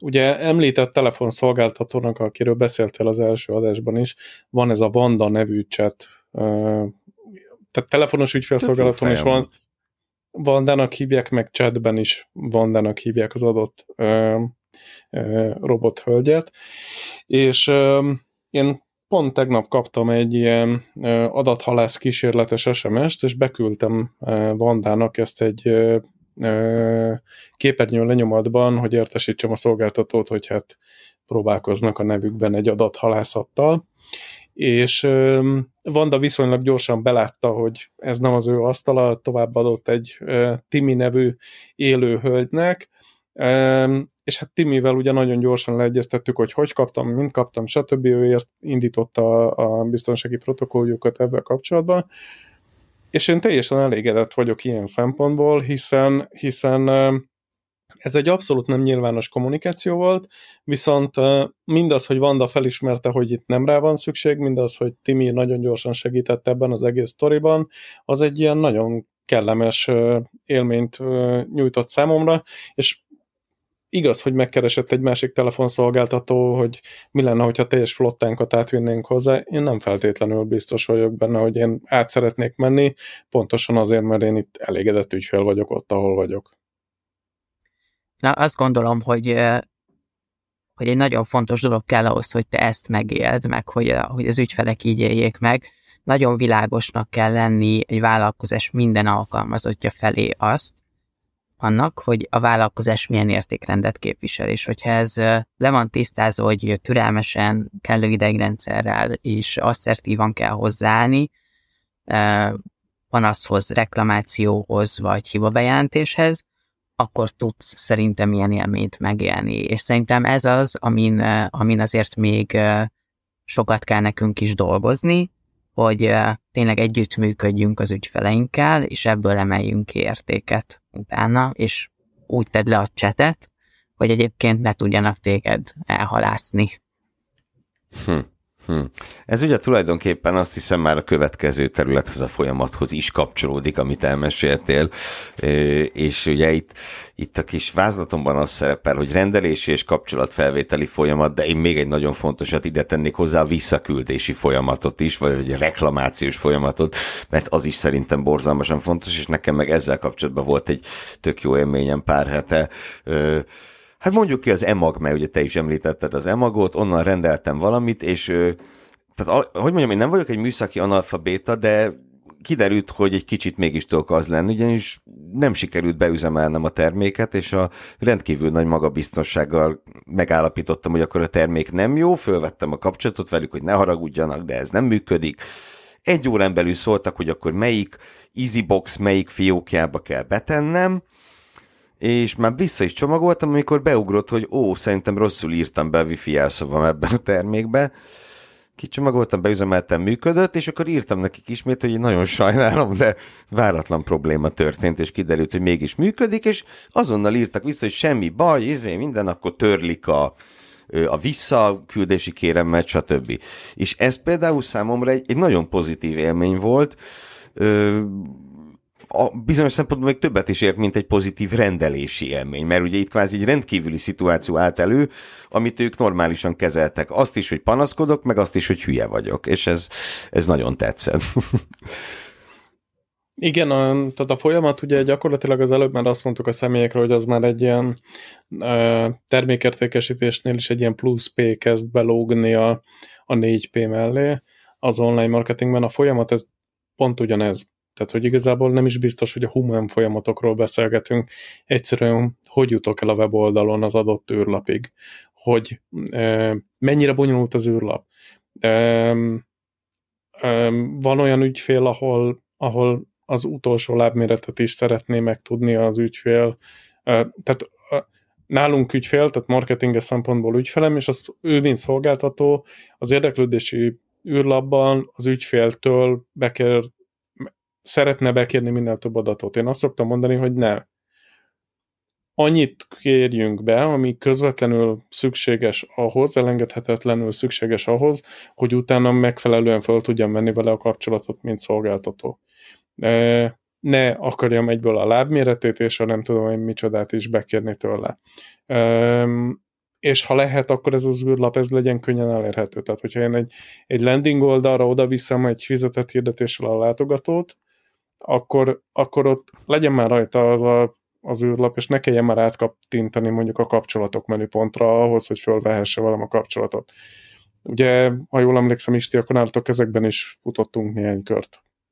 Így van. A, sőt, most már egy nagyon aktuális ö, esemény, amin hetek óta téma ez, hogy hogy alakítsuk ki a jó folyamatot, hogy az gördülékeny és ügyfélbarát legyen. Mi tavasszal egy ö, budapesti kiállításon kiállítóként részt fogunk venni, és ott is uh, nyilván szeretnénk uh, regisztráltatni a látogatókat, és az alapkérdés, hogy mi célból, ugye ezt szeretjük feltenni marketingesként elég gyakran, csak azzal arról beszélgettünk egy hétig, hogy mi célból, tehát mit szeretnénk vele kezdeni, hogy, hogy igen, tudjuk, hogy mire van szükségünk, milyen adatra, de hogy ezt egyszerre kell bekérnünk, vagy több lépcsőbe, és akkor végig gondoljuk ilyenkor, hogyha egy ilyen kiállításon valaki sétál és, és nézelődik, és megtetszik neki valami, mire vágyik, hogy negyed óráig töltögessen ki egy adatlapot, vagy csak ott tudja hagyni a névjegyét, és menjen tovább, és nézelődjön a család, és akkor majd valamilyen további folyamat kapcsán e, bekérjük tőle az összes e, többi adatot. Nagyon-nagyon fontos a mindennapokban is, meg egy-egy ilyen kiemelt eseményen is szerintem, hogy, hogy egyszerű, gördülékeny és átlátható folyamat legyen. És azt kell, hogy mondjam, hogy az évek tapasztalatai alapján, hogy annyira könnyű ezt rosszul megcsinálni, de tényleg már-már félelmetesen könnyű.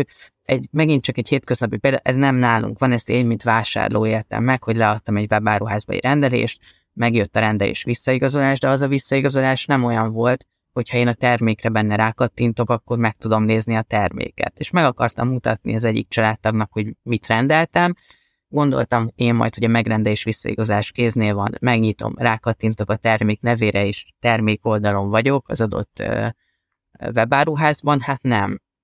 És akkor mi történt? Akkor meg kellett keresni a webáruházt, be kellett, meg kellett ott a keresőbe keresni a terméket, tehát túl volt bonyolítva. Úgyhogy én nagyon-nagyon fontosnak tartom azt, hogy, hogy, hogy minden nagyon egyszerű és gördülékeny legyen a rendelésben, az ügyfélszolgálatban, a reklamáció kezelésben.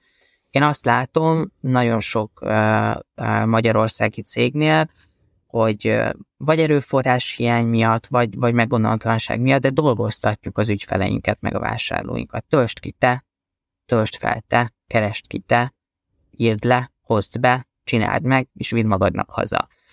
Én el tudom fogadni ennek az okait is, ugyanakkor azt gondolom, hogy ahol lehet, ott a legtöbb feladatot ki kell venni az ügyfél kezéből, egyrészt, hogy ne legyen neki vele munkája, másrészt, mint webshop marketinges oldalról, ami feladat az én kezembe van, azt én jobban tudom irányítani. Tehát, hogy ha arról beszélünk, hogy a vevőt is hogyan tereljük egy reklamációs folyamat során, hogyan nyugtatjuk meg, akkor minél több mindent csinálok én, annál nagyobb ráhatásom tud lenni. Ráadásul ezeknél a folyamatoknál még arra is oda kell figyelni, hogy nem feltétlenül nálam van minden.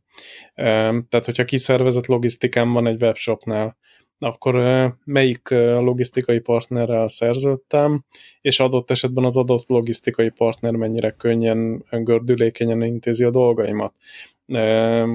Ugye nekem például van néhány ilyen úgynevezett red flag, tehát ilyen veszélyjelző zászló, hogyha az adott webshopban csak az a, a, a logisztikai partner érhető el, akkor én megyek tovább, és a következőnél fogom megrendelni a terméket, ahol, ahol az van, akit én szeretek, és aki kihozza rendesen a terméket, és nem az van, hogy megáll a teherautó a ház előtt, és már rá is nyomod, hogy nem vagyok otthon, anélkül, hogy kiszállt volna az autóból. Na hát, ilyenek nem csak Szegeden vannak, de jó. Ö, egyébként én a magam részéről azt szeretem, hogyha tudok választani két-három ilyen kézbesítési mód közül, az, az szerintem a legjobb.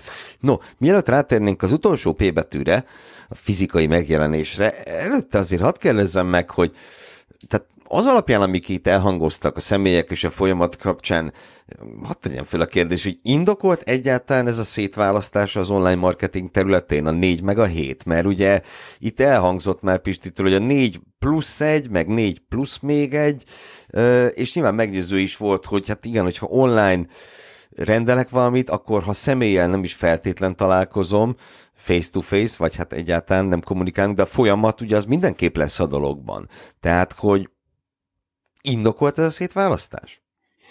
Nem merném a bátorságot, hogy Kotler és Keller elméletét felül bíráljam, tehát hogy én azért ideig nem mernék elmenni, um, még, még jelenlegi PHD hallgatóként sem, tehát én azt gondolom, hogy azért megvan annak még mindig a helye, csak egy picit másképp kell ezekre tekinteni, egy picit nyitottabban, generálisabb nézetben kell ezt megvizsgálni, és egy picit mélyebben át kell gondolni. És szerintem én Istinek is mondtam már nagyon sokszor azt, hogy, hogy a, a fogyasztó fejével gondolkodjunk, és tényleg ugye nem véletlenül tettem be ezt ide a, a jegyzetek közé, hogy a fogyasztó fejével kell, hogy gondolkodjunk. Igaz? Így van, így van. No, és ez, meg... ez is igazolódik, hogy ez így van jól.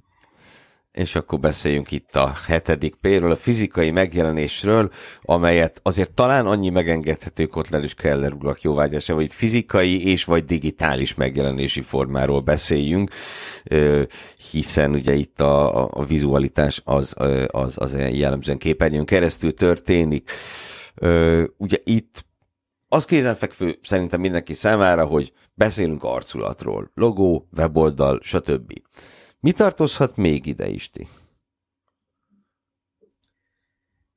Én azt gondolom, hogy, hogy, hogy a legfontosabb a, az, hogy amit képviselünk, az vizuálisan is beazonosítható legyen a fogyasztó által. És ezzel nagyon könnyű szerintem ezt, ha rosszul csináljuk, öngyilkosságot elkövetni. Nekem szintén van erre egy név nélkül egy, egy példám. Én dolgoztam egy ideig egy uh, nem egy, hanem a legnagyobb magyar építőanyagkereskedő hálózatnál, akiknek a neve, a brand színei és a formái uh, veszélyesen hasonlítottak az egyik legnagyobb magyar ingatlan közvetítő hálózatnak a nevére, formájára, brand színére. És egyszerűen azt láttuk, hogy ezt keverik az emberek. Ezt gondolom, hogy az ingatlan közvetítő hálózat is így látta, Hozzá kell tenni, hogy egy-két évvel ezelőtt a, az építőanyag kereskedő hálózat brandje meg is változott emiatt. Kivették azokat az elemeket, amik mi kért össze lehetett őket keverni. De azt gondolom, hogy fontos, hogy ha ezt rosszul alakítjuk ki, és rosszul kommunikáljuk, akkor, akkor nagyon, nagyon félre tudunk kommunikálni, vagy adott esetben szerintem a konkurencia felé is tudjuk terelni egyébként a, a vevőinket, én hiszek abban, hogy, hogy, a, hogy a logó, a színhasználat, egy betűtípus használat, az, az meghatározó. Szerintem minden hallgató találkozott már különböző felületen ilyen tesztekkel, hogy felismered a brandet a, csak a logóról, vagy csak a nevéről, vagy csak a színéről, vagy csak egy részletéről. És azt gondolom, hogy, hogy hát nagy energiaitalmárkák, cipőmárkákat egyszerűen felismerünk pusztán a körvonaláról, hogy, hogy ez melyik. Ennek ez a célja, hogy, hogy egyszerűen összekeverhetetlen legyen mással. És, és azt gondolom, hogy az, hogy ez mennyire fontos, és mennyire létjogosultsága van, azt pont ezek a nagy márkák igazolják be, illetve az ő brandjük. Amit én még itt kiemelnék, az a csomagolás. Lát, látszódjon a, főleg ugye elkereskedelemnél, látszódjon a csomagoláson, hogy honnan jött a termék, illetve Kivéve, van az a, van bocsánat, az a típusú... bizonyos igen, termékeknél. Igen, ezt, épp ezt akartam mondani, hogy van az a típusú termékkör, ahol viszont meg ne látszódjon, uh, ahol meg a diszkréció a lényeg. Hát igen. Végig mentünk tehát a részterületeken, és és akkor most föltenném azt a nagy kérdést, hogy na jó, akkor, akkor, akkor milyen eszközt ajánlatok, de úgy is tudom, hogy Móni Pisti azt fogja erre mondani, hogy attól függ. úgyhogy, úgyhogy inkább úgy tenném fel a kérdést, hogy hogyan, milyen szempontok mentén hozzam meg a döntést, hogy nekem néhány példát földobok, hogy nekem weboldal kell, vagy applikáció kell, vagy elébb becsatlakoznom egy meglévő webshop szolgáltatóba, hogy én törekedjek-e, bajlódjak-e hírlevél összeállításával, hogy az energiáimat fizetett hirdetésekbe fektessem, vagy próbáljam az organikus megjelenést föltolni, vagy esetleg keresi optimalizálásra költsek pénzt, fizessek meg szakembert, aki ezt megoldja nekem és mondjuk tegyük fel, hogy így mindennek az összességére már nincsen pénzem, tehát választanom kell, akkor mondjuk milyen szempontok mentén tudok elindulni? Vagy fölkeresem Móni Pistit, és megkérdezem, hogy szerintem mit kéne csinálnom. Sajnos még mindig van valami, amit egy number one-ként ki kell emeljek. Legyen egy saját weboldalad.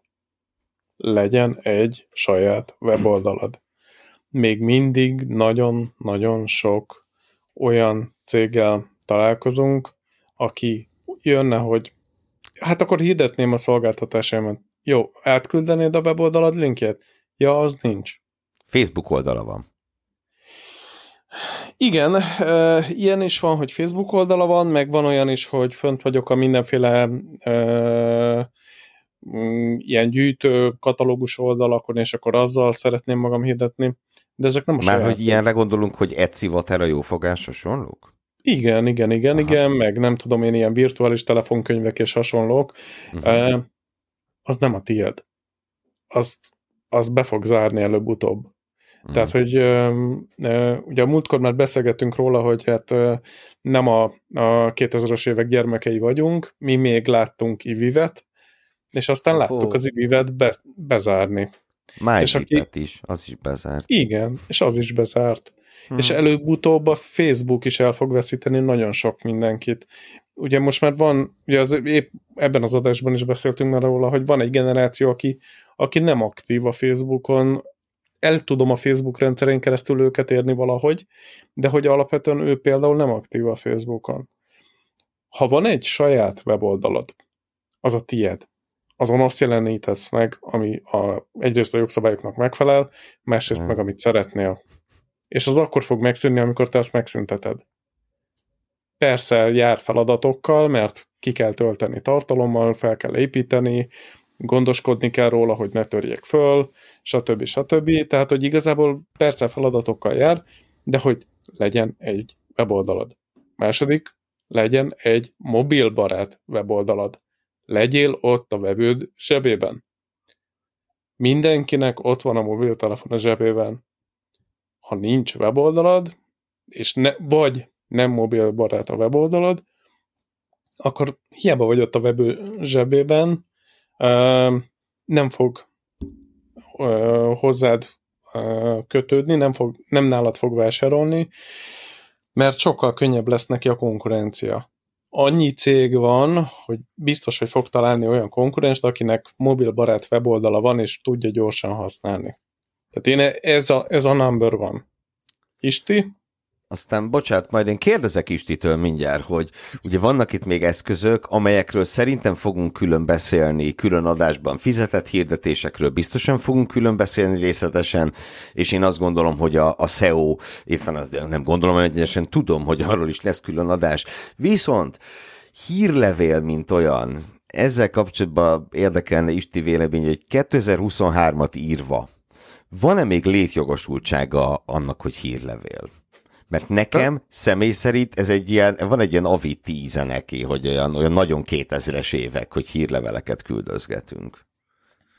Azt gondolom, hogy a jól felépített, megfelelő információ tartalmú hírlevélnek van létjogosultsága. Tehát én, én látom azt, hogy, hogy lehet ezt úgy csinálni, hogy mert úgy érezzük, hogy kell, úgyhogy küldözgetünk, teleszpemeljük az ügyfeleinket, az pont ennyit is ér, vagy küldhetünk releváns információkat. A saját példa, viszonteladó partnereknek ugye mit tudsz küldeni, tehát annyira újra vásároltatni hírlevélben nem akarod, mert őt máshogy motiválod erre, de például telepítőknek, kivitelezőknek műszaki támogatást nyújtani egy jól felépített hírlevél automatizmussal nagyon jól lehet, és nagyon pozitív visszhangja is van, hogy egy kapunyító motorvezérlést hogy kell beprogramozni, hogy ezt vagy azt a funkciót tudja, hogy, hogy milyen olyan nem tudom, technikák vannak, amivel egy infrapárt vagy egy kaputelefont rá lehet kötni. Tehát több, több de megoldás van, figyelj, amiért úgy látom, nem, hogy ez nem, nem kötekedni akarok, de itt ugye egyrészt viszonteladóról beszélsz, másrészt meg olyan személyről, aki kvázi a folyamat része, a szakember, aki beszereli. De egyszerű, hogy mondjam, lakossági ügyfelet, meg lehet még találni hírlevélet? Tehát van élő ember, aki elolvassa ezeket, amikor megkapja őket?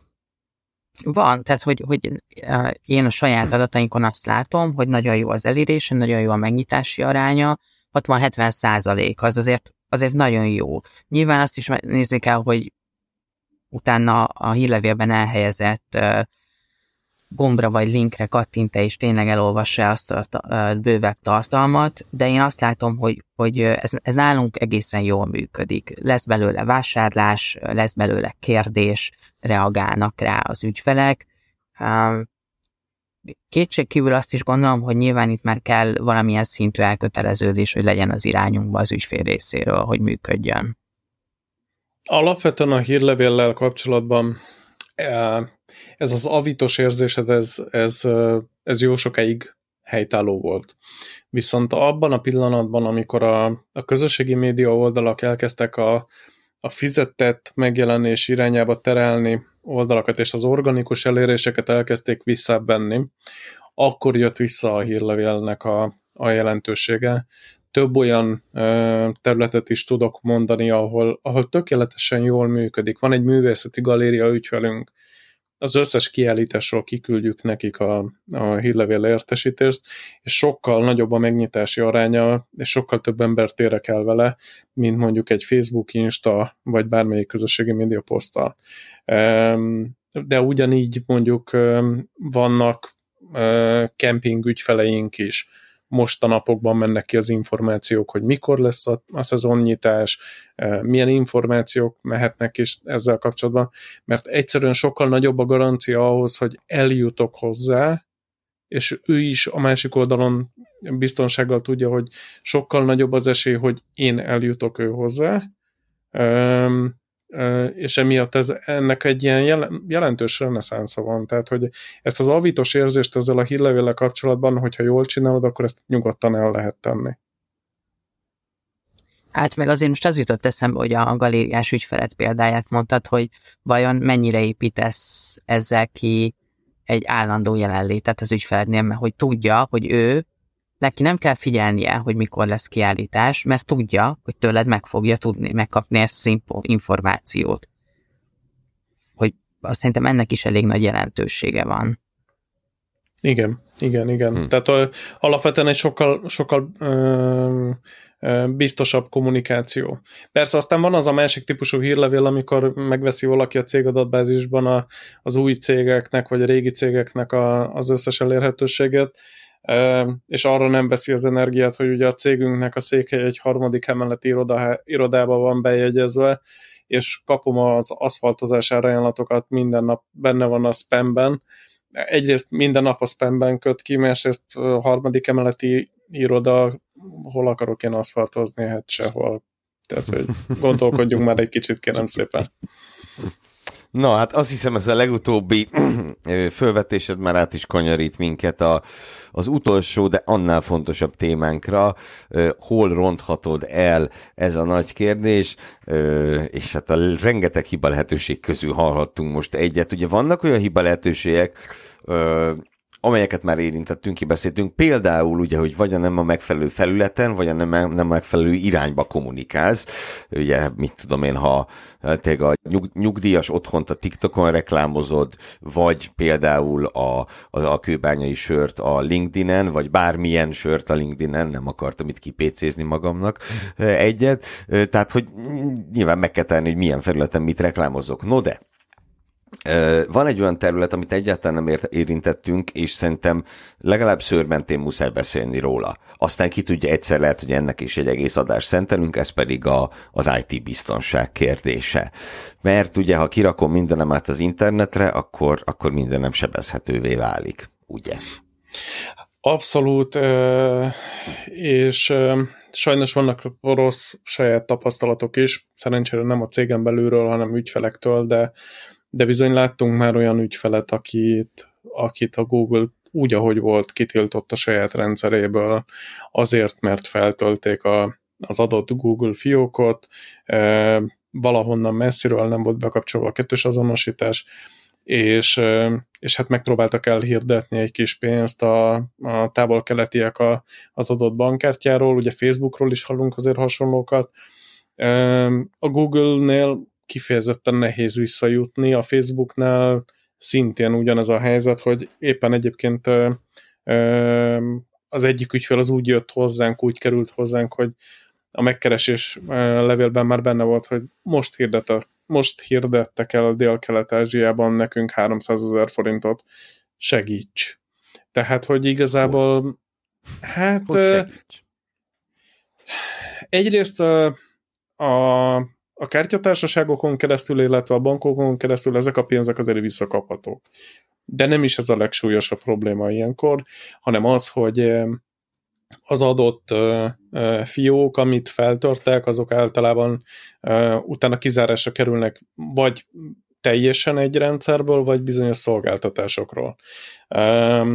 Az a, az a az az ügyfél, akinek a, a Facebook fiókját feltörték, ő egy életre elbúcsúzhat attól, hogy ő közvetlenül hirdetéseket kezeljen. Tehát valakire mindig rá lesz ilyen szempontból szorulva, vagy létre kell hozzon egy új uh, fiókot.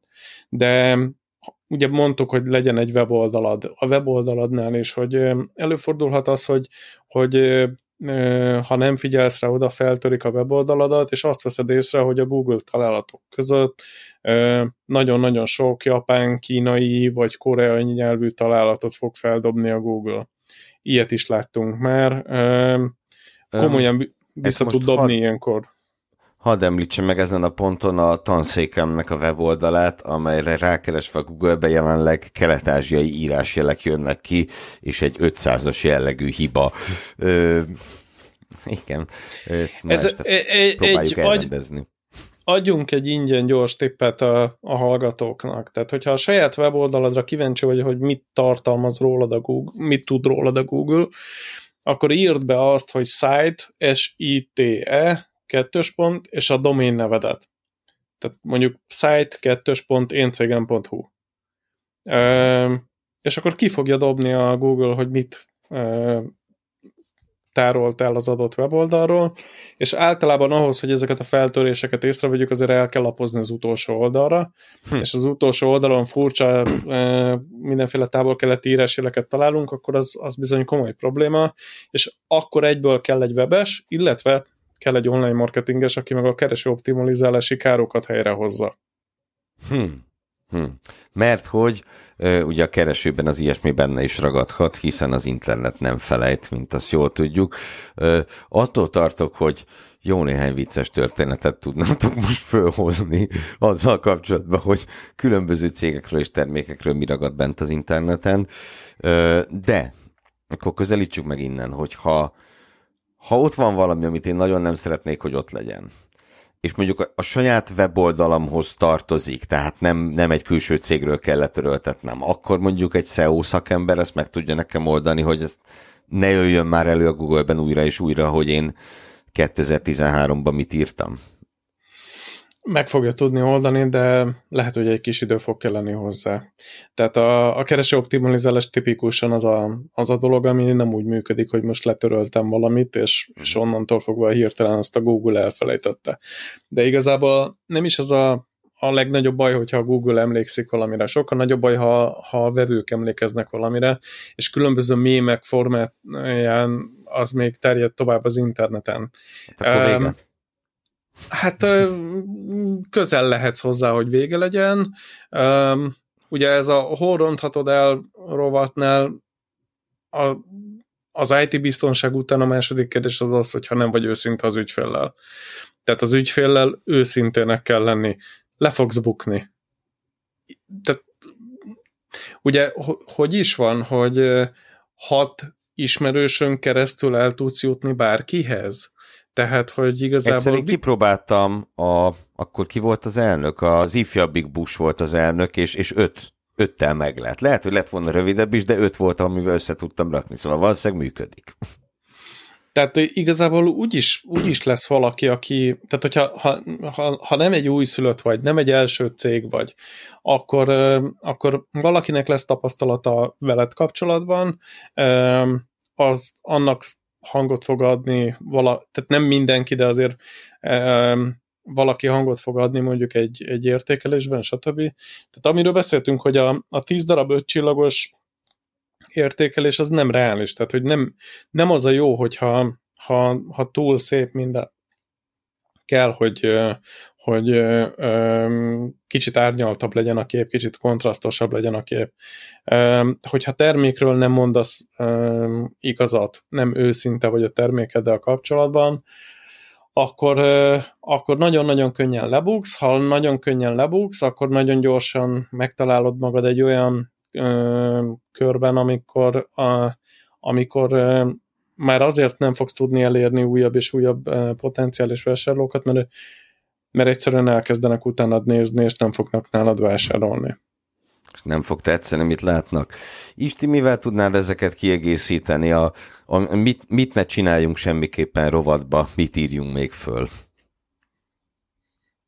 Én azt gondolom, hogy ez nagyon fontos, ez az őszintesség. Nyilván ennek a pozitív hozadéka az, az is nagyon hasznos, a negatív meg borzalmasan káros azt gondolom, hogy örökérvényű igazság lesz az, hogy, hogy egy-egy negatív élményt nagyon nehéz kiavítani egy, vagy kitörölni, vagy módosítani egy ügyfél, vagy egy vásárló fejében, de egészen biztosan, hogy sokkal több energiába kerül, mint odafigyelni arra, hogy őszinték legyünk, és, és, és korrektek, és, és élményteremtő célral kommunikáljunk velük.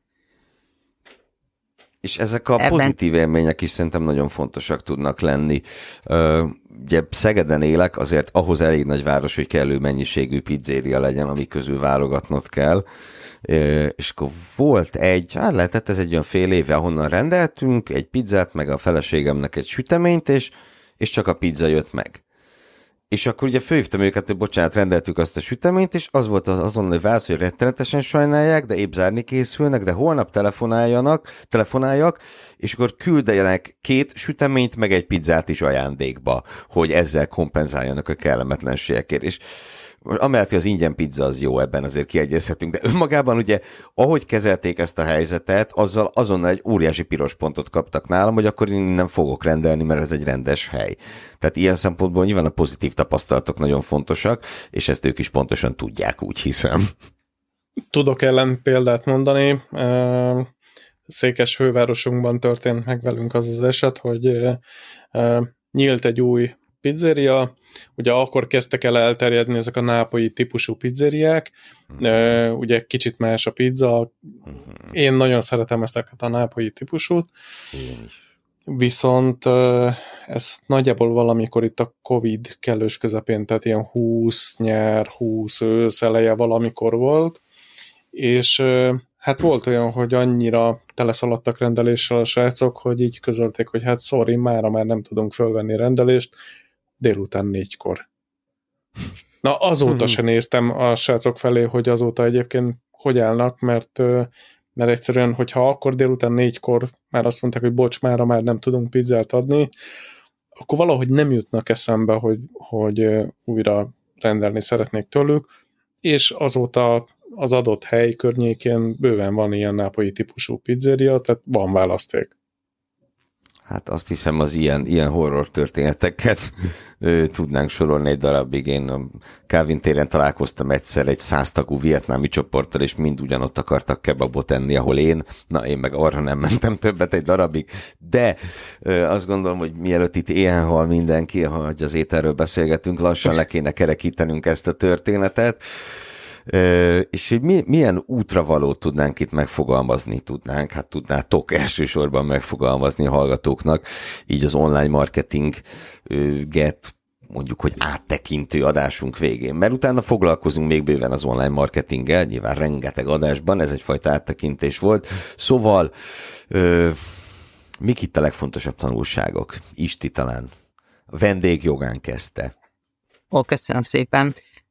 Én azt gondolom, hogy ha ebből ha hazavisznek a hallgatók valamit tőlem, akkor ez legyen az, hogy, hogy tudjuk megfogalmazni azt, hogy pontosan mik a céljaink az értékesítésünkkel és az ügyfeleinkkel, és ha ennek a mentén alakítjuk ki a marketing kommunikációnkat, ami nagyon sok munka és nagyon részletes, akkor azt gondolom, hogy nem nagyon téveszthetünk utat, legyen meg a cél is, és legyen meg a, a, az irány, hogy hogyan, milyen stílusban, kinek szeretnék kommunikálni, és mit szeretnék a végén elérni három egyszerű mondatban.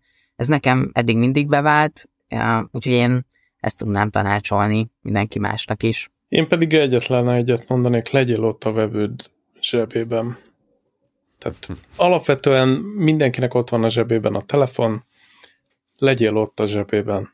És akkor meg fog találni téged és hogy hogyan fog megtalálni, azt hiszem, hogy ezen át is köthetünk a következő adásra. Ugye többek között arról fogunk beszélgetni, hogy hogyan fog megtalálni téged a potenciális vevő, hiszen azt a kérdést fogjuk majd feszegetni, hogy SEO vagy PPC, melyik irányba érdemes menni, hogyha valaki nem ismeri ezeket a rövidítéseket, nyilvánvalóan a következő adásban feloldjuk, vagy keresen rá Google-ben, és ha a SEO is úgy akarja, akkor meg is találja majd, hogy mit jelentenek ezek a rövidítések.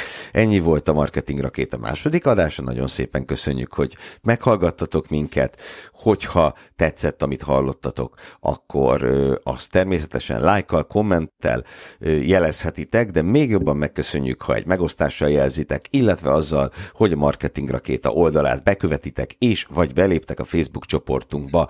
Pisti, elmondtam minden felületet, ahol érdemes minket követni? Hm, szerintem igen. Meg jár az ötös, jár az ötös. Köszönöm, köszönöm. Ja, és Pistire keresetek le a LinkedIn-en, mert nagyon szereti azt a felületet. Találkozunk legközelebb, addig is minden jót, sziasztok! Sziasztok! Sziasztok! Szívesen megvitatnád velünk az adásban hallottakat? Csatlakozz a Marketing Rakéta Podcast Facebook csoporthoz. Ha nem szeretnél lemaradni a következő adásokról, iratkozz fel csatornánkra a podcast lejátszódban. Illetve kövess be minket közösségi média oldalainkon. Ne feledd, online marketingről beszélgetünk érthetően.